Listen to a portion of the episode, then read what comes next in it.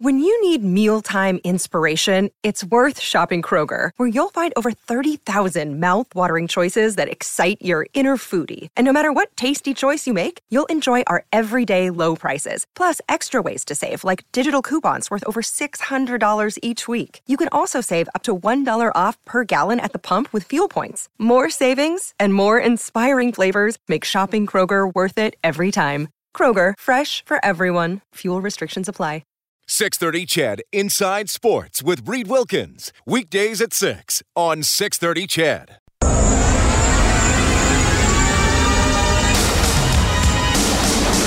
Natey who's up across the 40. He swings it to the 45, the 50. Down the sidelines he goes. Natey he's got all sorts of daylight. Touchdown Eskimos for the win.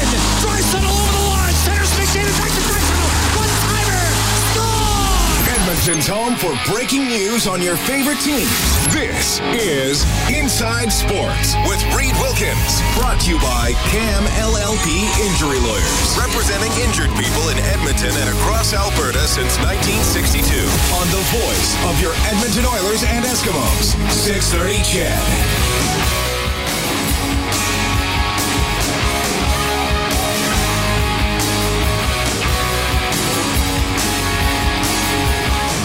Here's what's going on in the NHL tonight. The Devils lead the Senators 2 1. That is after the first period. Early in the second, the Islanders, who are 11 0 1 in their last 12, leading the Maple Leafs 2 zip. And seven minutes left in the first period. The Capitals lead the Flyers 1 0. The Caps with a 12 3 advantage in shots on goal. Later, Dallas in Calgary. The Stars are here Saturday afternoon to play your Edmonton Oilers. And at 8 o'clock tonight, the Chicago Blackhawks will meet the Vegas Golden Knights. The Edmonton Oilers were not good last night against the San Jose Sharks. They were uh, dominated early and uh, never really showed any. Uh, any uh, inkling that they were going to get back in the game wound up losing 6-3 to the sharks so it is 20 games down for the edmonton oilers they are 12 6 and 2 for 26 points and you can kind of even split that into two sections. They started hot, which was very helpful, seven and one in their first eight, a, uh, a much more pedestrian five five and two since then. But that is the value of getting those points in the bank early. They lead the Pacific Division their points percentage. I'm going to go by points percentage for their overall ranking because teams have played a, a different amount of games, so sometimes the point comparison isn't uh, isn't that direct. Their points percentage is 650, which is sixth in the NHL. So that's a pretty good points uh, percentage. Sixth in the National Hockey League. They are on pace for 106 points, which would actually top the 103 they earned in 16 17, the only time in the last 13 years that they've made the postseason. So we'll break this down a little bit tonight. And I'm happy to hear from you. You can call 780 496 0063, and that is also the number to text. I, I want to remind you that many of you are, are, are frequent texters to the show, and I appreciate appreciate that. We're uh, making it easy for everybody now. The number to call and the number to text is the same one 780 496 0063. And I'll take you a little bit behind the scenes of how the technology works at 630 Ched. That number goes to Brian Hall's phone, and then he decides which ones to forward to the talk shows. So he'll quickly take a look at your text, get or talk to you on the phone, get a gist of what you want to say, and then he'll bump you to whatever program is on if he thinks it's appropriate. So that's kind of how we've refined things with that one phone number here. My name is Reed Wilkins. It's 609. Thanks a lot for tuning in. And uh, the Maple Leafs uh, just getting on the board here with a goal by Kapanen. So uh, Islanders up 2 1 on the Leafs as they can try to continue their uh, long point streak tonight. So here, a, a lot of interesting storylines for the Oilers, and a lot of different different ways to look at the at the season so far. And I, I would I would I would hope I would think anyway. Most of you would be happy with the record. There are always flaws. There are always things to criticize, but you know, again, you got almost two thirds of your points. The pace, if you can keep that up, and easier said than done, the pace is certainly a playoff spot. The pace is one that should earn you home ice advantage in the first round of the playoffs if you keep it up. The Oilers are, are doing better than I thought they would be able to. Uh, I, I, mean, I think I had them at at 88 points in my preseason prediction, and probably following ju- just short of a playoff spot. They, they've they've put some of this in the bank where I think the Oilers can survive one poor two week stretch of the season, like they did when they made the playoffs three years ago. When they started seven and one, they got into November. They had a five game losing streak, and then they got it back on track. Had a pretty good December pretty good January. They were 500 in February, playing a lot of road games, and then they finished the season with a 12 and 2 burst. So they had two really good bursts. They had one really bad section, and, they wound up making the playoffs and finishing eighth overall. So, you know, they can survive a stretch now they, they would drop in the standings, obviously, but they can they could survive a stretch where you might lose four out of six or five out of seven or something like that. But it can't happen again. And last year it kept happening. They, they had four bad stretches last season and only a couple of good ones. So that's kind of how I look at that. The positives. I'm going to start with the goaltending because that was my biggest question mark all summer and into the preseason and it's it's a huge positive. It, it does, it, especially with Koskinen. If you look at where where the numbers are now, especially with Koskinen, it is a massive check mark. His one loss record seven one and one. And I know some of you don't emphasize wins for goaltenders as much as other people. You look at save percentage. He has a 928 save percentage. That's sixth in the NHL. So if you got a goalie sixth in the NHL in save percentage, you're going to win more often than not. You're going to have confidence more often than not. You'll have confidence playing in front of him. So Koskinen, so far, is knocking it out of the park. I think they're going to maintain this system where neither goaltender will play more than two games in a row.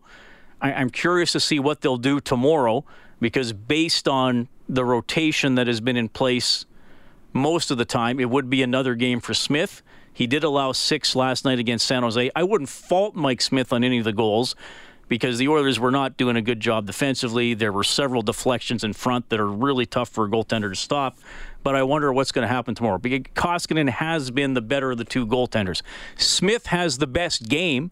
Smith has the best individual game where he stopped 51 out of 52 in the overtime win over the Pittsburgh Penguins but Koskinen has been the, the, the, the, better goaltender. I don't, but I don't want to discount what Smith has done. I think his presence has helped the team. I think his presence has helped Koskinen. His one loss record is not as good at five five and one. Uh, I think he's you know been hurt by the Oilers probably playing a couple of their their poorest games of the season in front of him, including last night. His save percentage again because of yesterday has dropped to 913. Still, that's 29th in the league. So if you say there's 31 starting goaltenders, 31 number one goaltenders in the NHL, if you have two guys in the top 29, that's a positive for the goaltending. And don't forget, and you probably know this because I, I used it all summer as well. Neither guy was in the top 31 last year when it came to save percentage. So the worry was you're you're going to have two goaltenders on your roster who, based on last season, both performed like backup goaltenders and and really kind of average backup goaltenders, not even top end backups. Well, this year they're at least both in the in the top 31, and Smith is sixth in save percentage. So the goaltending very very good. The special teams, high hopes for the power play because you have three really good offensive players on it: Nugent Hopkins, McDavid, Draisaitl. You added James Neal as a net front guy. Chiasson has played in that role as well. The goals haven't been going in for him. How good could the power play be? Well, so far, very good. 28.1%, second in the NHL. So you give the power play a check mark. I felt that if the power play was clicking even at a reasonable rate, it could be a, around 10th in the league, you know, top 12, top 10, maybe top 8. So far, it's second. So that's been very good that isn't a huge surprise to me. The other special team is a huge surprise because the penalty killing the last two years has stunk. It's cost the Oilers games, it's cost the Oilers momentum.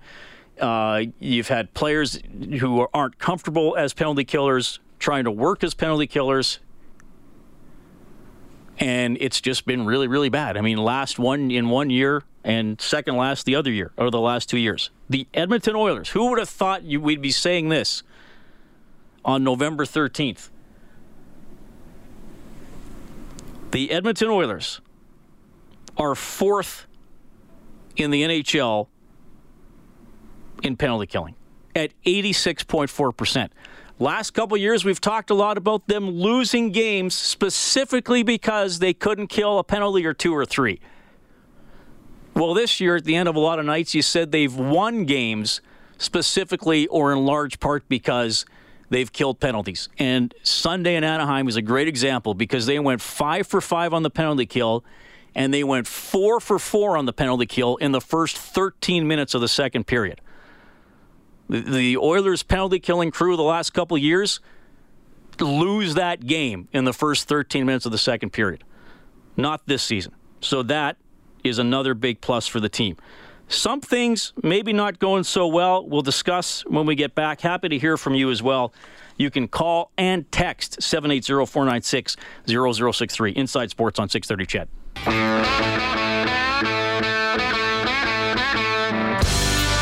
Inside Sports with Reed Wilkins is brought to you by CAM LLP Injury Lawyers, representing injured people in Edmonton and across Alberta since 1962. All right, good to have you tuning in tonight. Coming up on 6:30 CHED. tomorrow 5:30 face-off show game at 7 Oilers against the Avalanche on Saturday afternoon. The face-off show is at 12:30. The game is at 2 against the Dallas Stars as the uh, Maple Leafs score to tie the game against the Islanders 2-2 in the second period. And then Sunday morning 9:30 countdown to kickoff East final at 11 Eskimos taking on the Tiger Cats. Mike Morreale will join us in the next half hour of the show. Color analyst for the Tiger Cats, uh, former player, obviously himself. He's also uh, a bigwig with the Canadian Elite Basketball League, so I'm sure we'll uh, touch on that. Pretty good season for them. You can uh, text 780-496-0063. That, that's right. Our text line is now the same as our uh, phone number. Kellen, uh, off the top of the show there, mm. I uh, I said that the reason that changed is because uh, they're all wired through Brian Hall's phone. Yes. And then forwarded on to us. I hate to do this because it tends to. I mean, jokes that have to be explained, I guess, aren't that funny. But actually, we actually have some uh, people very angry that Brian Hall would be uh, would be censoring the calls and texts. I saw that. Just just a note for everybody. You are very gullible. That that is not the case. I, I I'm not even sure what else to say. I I'm sorry I made you that angry. But part of me isn't sorry that you are that gullible and so humorless. My God. But why wouldn't you want to talk to Brian Hall? Like if I had to talk to Brian Hall before I got to do something else, gladly. It's like, hey, you got to uh, call this number, you know, to order some some delivery, but you get to talk to Brian Hall first. I'd be like, great, I want to order from that restaurant specifically. All right, 780 496 0063. So we're talking about the Edmonton Oilers 20 games into the year. One quarter of the way through the season. What are some concerns for the team? Well, it's it's a concern that I, I'm at the point now where I don't think it's going to go away. And I'm starting to think it's a problem that can't be solved with this roster, and and that is the depth scoring. You know, 20 games is a is a pretty good chance to get a look at players, get a look at how the team is working together, how they're playing under a coach. And I just mentioned some of the good things about the team, the goaltending, the special teams, and they have cut down the goals against and all that kind of stuff. But the scoring just has not been spread around like we were hoping that it would be. And, and again, it's it's not that you need the bottom six players to have five goals at this point in the season, but you'd maybe like to have some guy with three and a bunch of guys with two and maybe a few other guys with one, and, and they all add up. But we're kind of in the same situation last year with a, a small group of players doing most of the scoring. Last year, Draisaitl, Nugent Hopkins, and McDavid scored over half of the Oilers' total goals. That's a ton. This year, Draisaitl, McDavid, Neal, and Kassian have scored 44 out of the 60 Oilers goals. Now, I'll say this as a positive. You have Kassian into that group. So, I mean, he's on pace for, for over 20 goals this season. That's good. Neal's going to be a streaky scorer. Maybe he's still going to be stuck on 12 in a couple weeks, but throughout his career, he's gone on bursts, and all of a sudden he'll get four in a week and then might go quiet. So I'm comfortable putting him in that group, and, and I'm comfortable putting Kassian in that group because he's done enough now for about 60 games that he looks like he can kind of be a, a secondary contributor. Nugent Hopkins has three goals. It's not a reach to think that he's going to start connecting a little bit more. So there could be five players who score regularly or semi regularly for the Oilers, which again is an improvement on last season. But then you're still kind of missing a top six forward that can score, and you're still missing a third line that can score. Rob and I talked about it last night. Sheahan, Archibald, and Khaira have actually been pretty effective as a line at times. And I, and I think the best Khaira has looked is when he's been playing with those other two guys. And Sheahan and Archibald on the penalty kill, I think, have been excellent. I, I'd be comfortable saying not just very good, but excellent. But five on five, that's still ideally a, a really good fourth line. And then on the other line, you've had Haas, you've had Granlund, you'd have you've had Patrick Russell, you have you've had Gagne, you've had Nygard cycling through there back in the lineup last night. So I still think the Oilers are missing a true third line because you, you can survive if your fourth line doesn't score a lot. If they check and they have penalty killers on it and they're reliable. So that's a concern for me if the Oilers get into tighter checking games, and it will tighten up as the season goes on. And, and if, and we're looking a long way ahead, you know, if if they make the playoffs, that's that's a, re- a really concerning hole for me if you have a game that's 1 1 and they're on McDavid and they're on Draisaitl and there's just no room, can another line find something? And so far, they haven't really been able to find much. Who would have had this at this point in the season?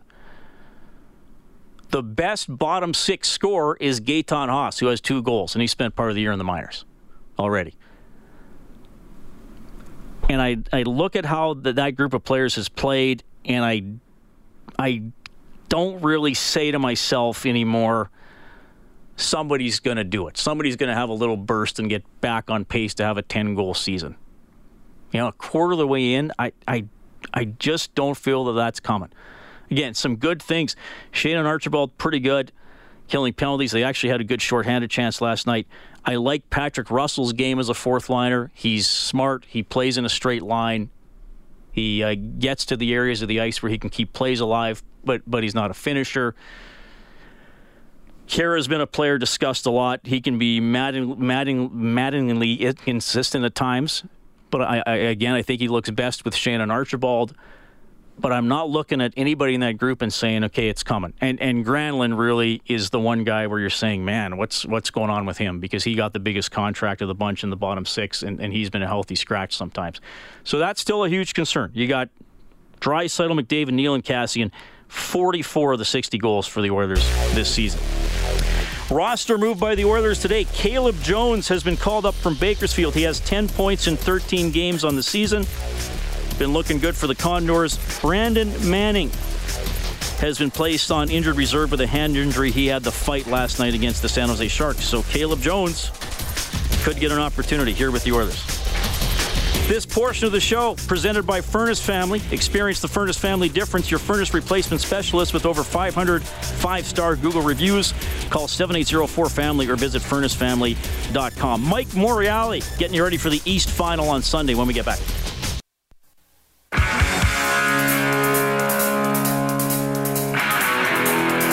Inside Sports with Reed Wilkins is brought to you by CAM LLP Injury Lawyers, representing injured people in Edmonton and across Alberta since 1962.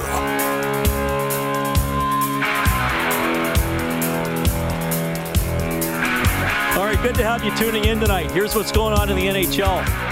After the first, the Capitals lead the Flyers 1 0. Islanders up 3 2 on the Maple Leafs late second period.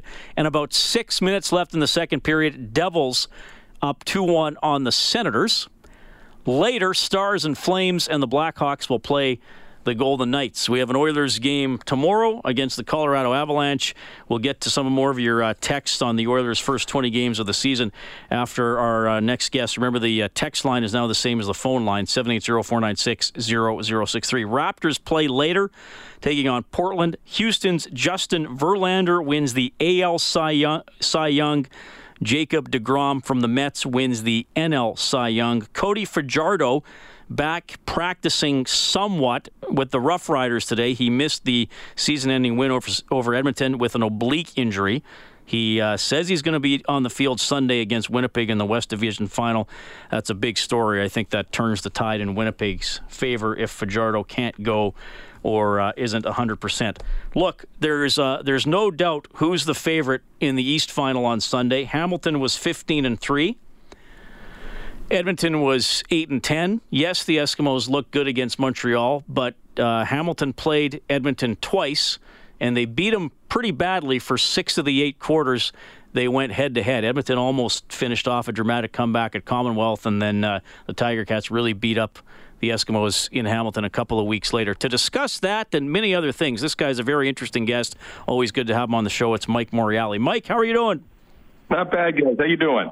I'm doing very well. It's uh, it's great to talk to you again. Uh, you're of course a former Hamilton Tiger Cat, now an analyst for the team, and and uh, you're doing some basketball stuff as well, which we've had you on the show about in the past too. So I want to I want to touch on that because it was a pretty fun first season for the CEBL and the Edmonton Stingers. But let me start by by going back, Mike. 1999 Tiger Cats.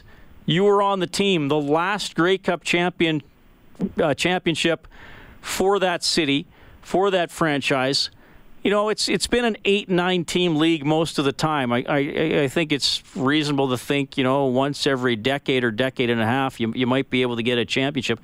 How how have fans and the organization dealt with the drought for the Tiger Cats?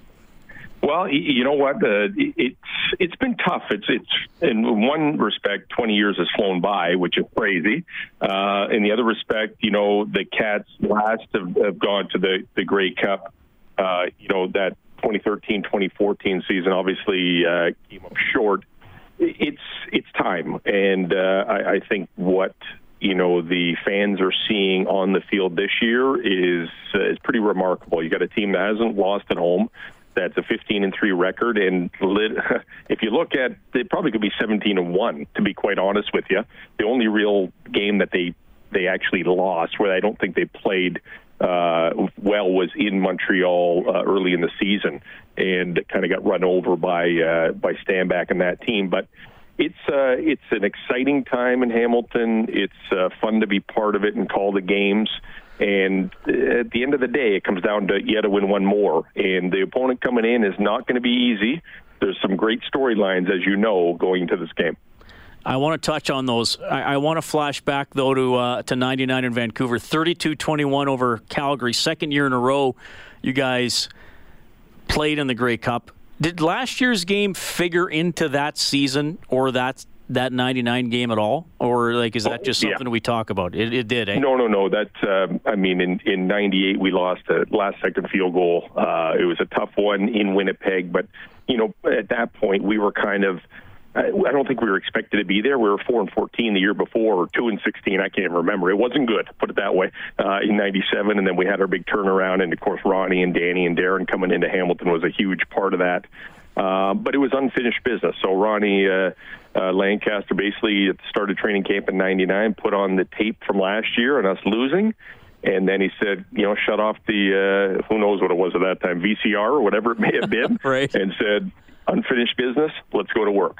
And we did. And going into that Grey Cup week, we knew that uh, we were going to pull it out. It was just that feeling, that aura, and and I get that sense. So we had a great moment uh, earlier on this year. Rob Hitchcock went into the Wall of Honor at uh, Tim Hortons Field, and we it culminated or uh, coincided with a uh, reunion, 20 year reunion of the 99 Grey Cup. We had about 30 guys out and had a chance to talk to this year's team. And there's a lot of similarities. Uh, times have changed, of course, as as you know from covering teams of, of different decades. But you know I, that sense of family, and I think it, a lot of it starts with uh, Orlando Steinauer, who was a member of our '99 Grey Cup team as well. I want to ask you one more question about that game. It was 21 nothing at halftime. It's it's my experience that most most athletes respect their opponents and and psych themselves up to play a game that's going to come down to the final minute. I mean, obviously, you want to have a big lead if, if somebody's going to have one. I'll, but I want to ask it to you this way, Mike. Not only what was it like having a 21 nothing lead at halftime in the Grey Cup, but then having to sit there with it for 40 minutes because the Grey Cup half times are obviously longer than a regular mm-hmm. season game.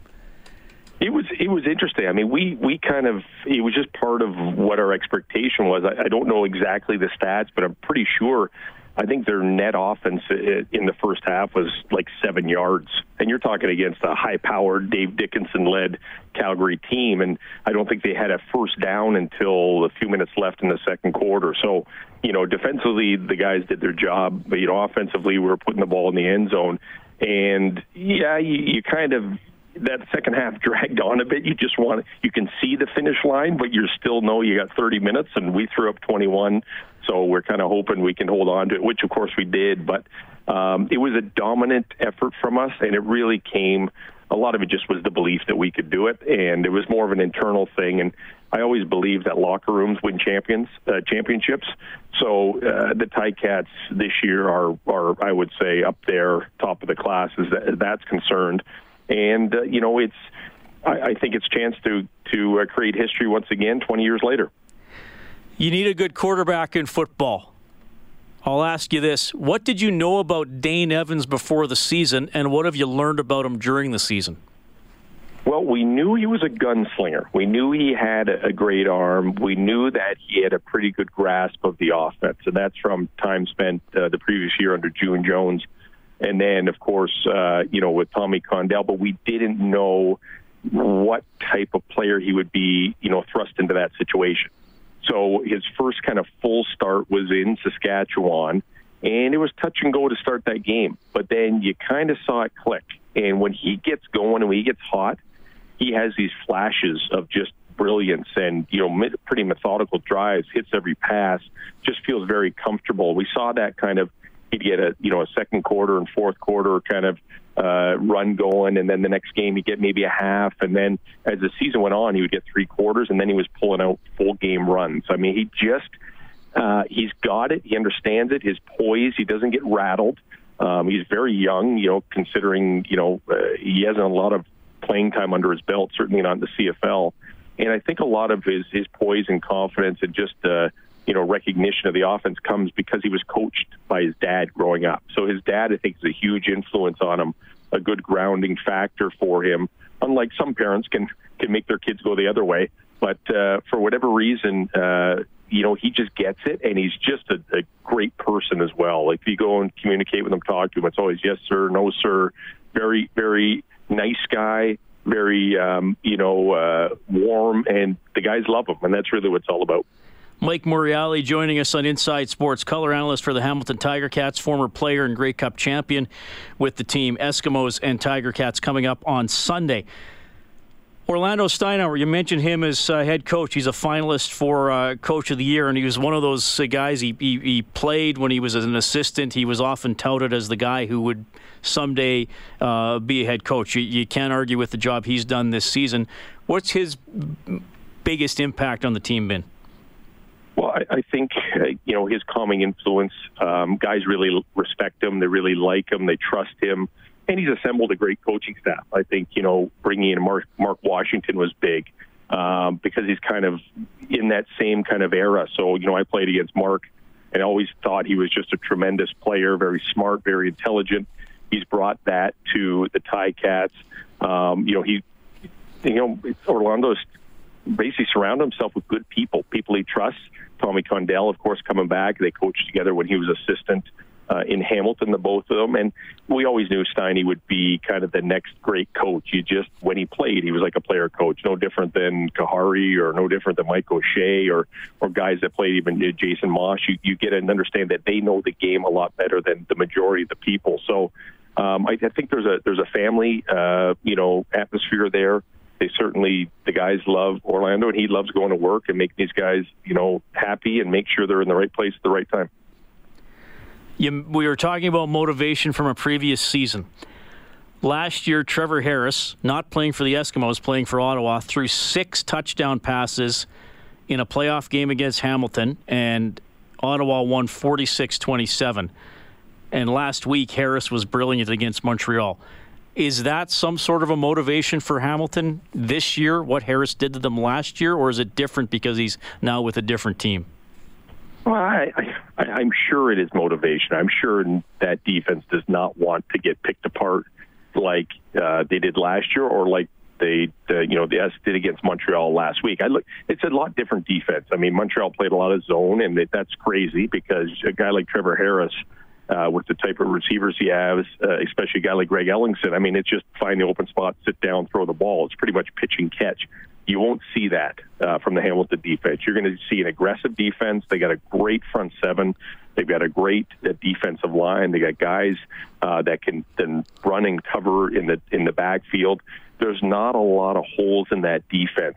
So it, that is probably um, you know the challenge the Esks you're going to face. And, and, on the flip side, I think defensively the Esks you're going to have their hands full, um, just based on the big play ability of of the, uh, the Hamilton receivers and, and the backs, etc. They're they're a very dynamic offense, but you know the, the the big thing is going to be probably special teams. Something, you know, big play here or there could change the outcome. But, you know, Trevor Harris is the guy to watch out for, as is Larry Dean on defense, as is Ellingson, as is CJ Gable. So I don't think that the Cats will take the Eskimos lightly, and they haven't seen Trevor Harris this year. So the last they know about Trevor Harris was those six touchdown passes against them. So I'm sure that still hangs over uh, the club a little bit. Well, you, you mentioned uh, Hamilton's offense, and when I've seen them play this year, I have been wowed at how fast they are. I mean, especially that game they, they beat Edmonton handily, the game in Hamilton.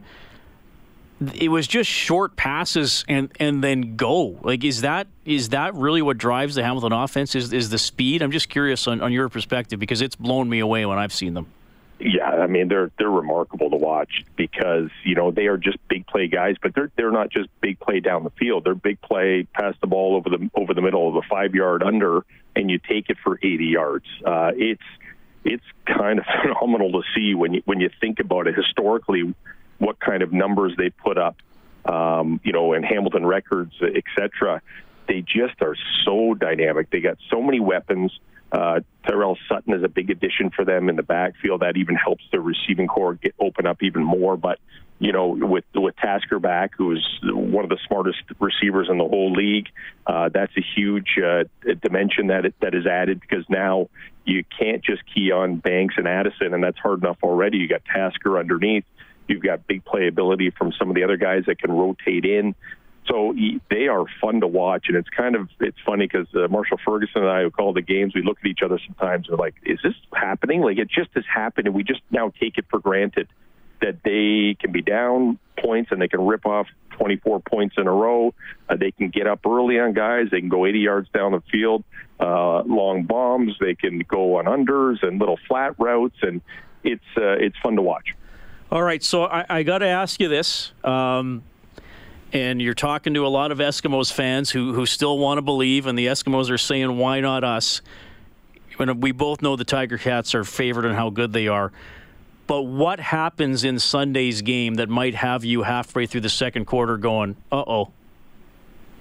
Well, you know what? I, I, I think this is going to be a great game. I really do. Don't count out the Eskimos. I certainly haven't. Um, you know, having played in in big games and especially these kind of you know single elimination playoff games, it really is a it's a crapshoot. Anything can can happen. So you have guys on the Eskimos that have been there and done that, whether they did them with the Esks or they've done it with other teams. Uh, you know, the Ellingsons, the Harrises have beat Hamilton. They beat good Hamilton defenses. So this is not a cakewalk by any stretch of the imagination. And if if the Esks can keep it close and they keep it within a touchdown, or even you know get up on them early, uh, I think you're going to see you know Hamilton you know try and do things a little bit different. You know they've been they've been very good at sticking with their game plan, tried and true, and being successful in the long run. Um, you know, I think the Eskimos will pose a big challenge. I think having Trevor Harris back there will add a, a, a way different dimension than what they faced uh, with uh, with the previous uh, quarterbacks that they've that they've had to face under the Esks this year, and uh, it's anybody's game in the playoffs. They're going to have to go against a, a crowd that's going to be excited and electric, and the weather will probably be just about perfect from what everybody says. So it's going to come down to execution. So you know the Eskimos are as good as any other team in the league um, when they play and execute properly. So you know whoever's team is prepared uh, and can battle kind of the game within the game because it's going to have its ups and downs and, and everything in between. Um, you know, Edmonton's got just as good as a shot as any, and I actually think they have a better shot than Montreal would have had in the same situation. Interesting. Okay. Well, that Edmonton fans are encouraged to hear that. Hey, Mike, I, I love I love talking to you. Uh, I got to ask you one more though. The Canadian Elite yep. Basketball League, first season's yep. in the books. Uh, I, I, know a lot of people got excited about Edmonton Stingers games. The I, I only got to go to one game live, but I, I like the pace. I like the athleticism. You know, you know, you're involved obviously uh, w- with the league. Uh, how are you feeling? Where's the league headed? Oh, we're super excited, and uh, you know, Edmonton is is one of those markets that we're really really pumped about. It has a great basketball history and tradition. So we have a lot of those basketball purists that come out, and some of our entertainment type seeking people are coming out if you go to a game, you'll be thoroughly impressed with the, with the talent. The, the talent is tremendous. Um, you know, it's the best basketball you're going to see outside the Raptors, in my opinion. Uh, the game is fast, it's quick, it's electric. That market is going to is going to knock the socks off people this year. I just know it's got a it's got a great schedule coming out. We're going to release that soon. We have another team uh, that we're going to announce on November 20th uh, and some other announcements that are specific to Edmonton uh, directly uh, in the next couple weeks. So uh, we're really bullish on Edmonton. We feel that there is a big, long uh, history awaiting, and the Stingers uh, are a good team. we just re-signed, or, or they just re-signed the head coach Jermaine Smalls today and announced that. So that's a big plus for the team. And you know they've done great job getting into the community. They'll continue to do that. They'll be continue to gain more recognition. And I really encourage everybody, uh, you know, to get out to uh, the Expo Center and the Hall D. If no one's been there, uh, it's not the Hall D you remember. When you get in there and you watch a basketball game live, and you're so close and intimate. It's one of the coolest uh, venues that we have in the country. I don't know why you can't announce the next team right now. I'm sure I could, but I'm going to hold off to that. I worked too hard on it okay, to give it away right now. Someone told me once uh, that there might be an NHL team involved with getting it going. Can you comment on that?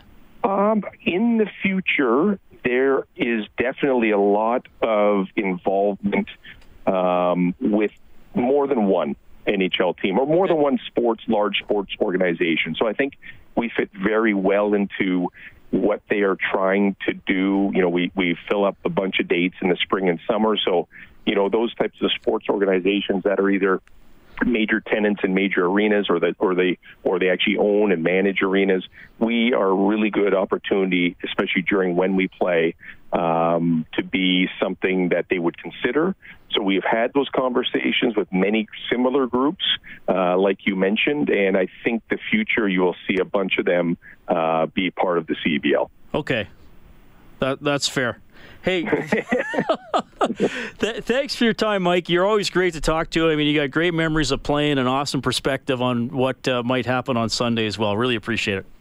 Oh, my pleasure. We'll see what happens, and uh, it should be fun. There we go. Mike Morreale checking in. Color analyst for the Hamilton Tiger Cats on their radio broadcast, uh, executive with the Canadian Elite Basketball League, former player himself. Uh, he is a good one to talk to, and you heard him say it. And I don't think he's just uh, paying lip service because he's on in this market. He thinks uh, the Eskimos got a shot. He thinks the Eskimos have a better shot of the upset against Hamilton than Montreal would have. That that is interesting. I want to get to some of your feedback on the Oilers 20 games into the season, texting 780-496-0063. That's our open line number as well if you'd like to talk on the good old-fashioned telephone. Inside Sports on 630 CHED.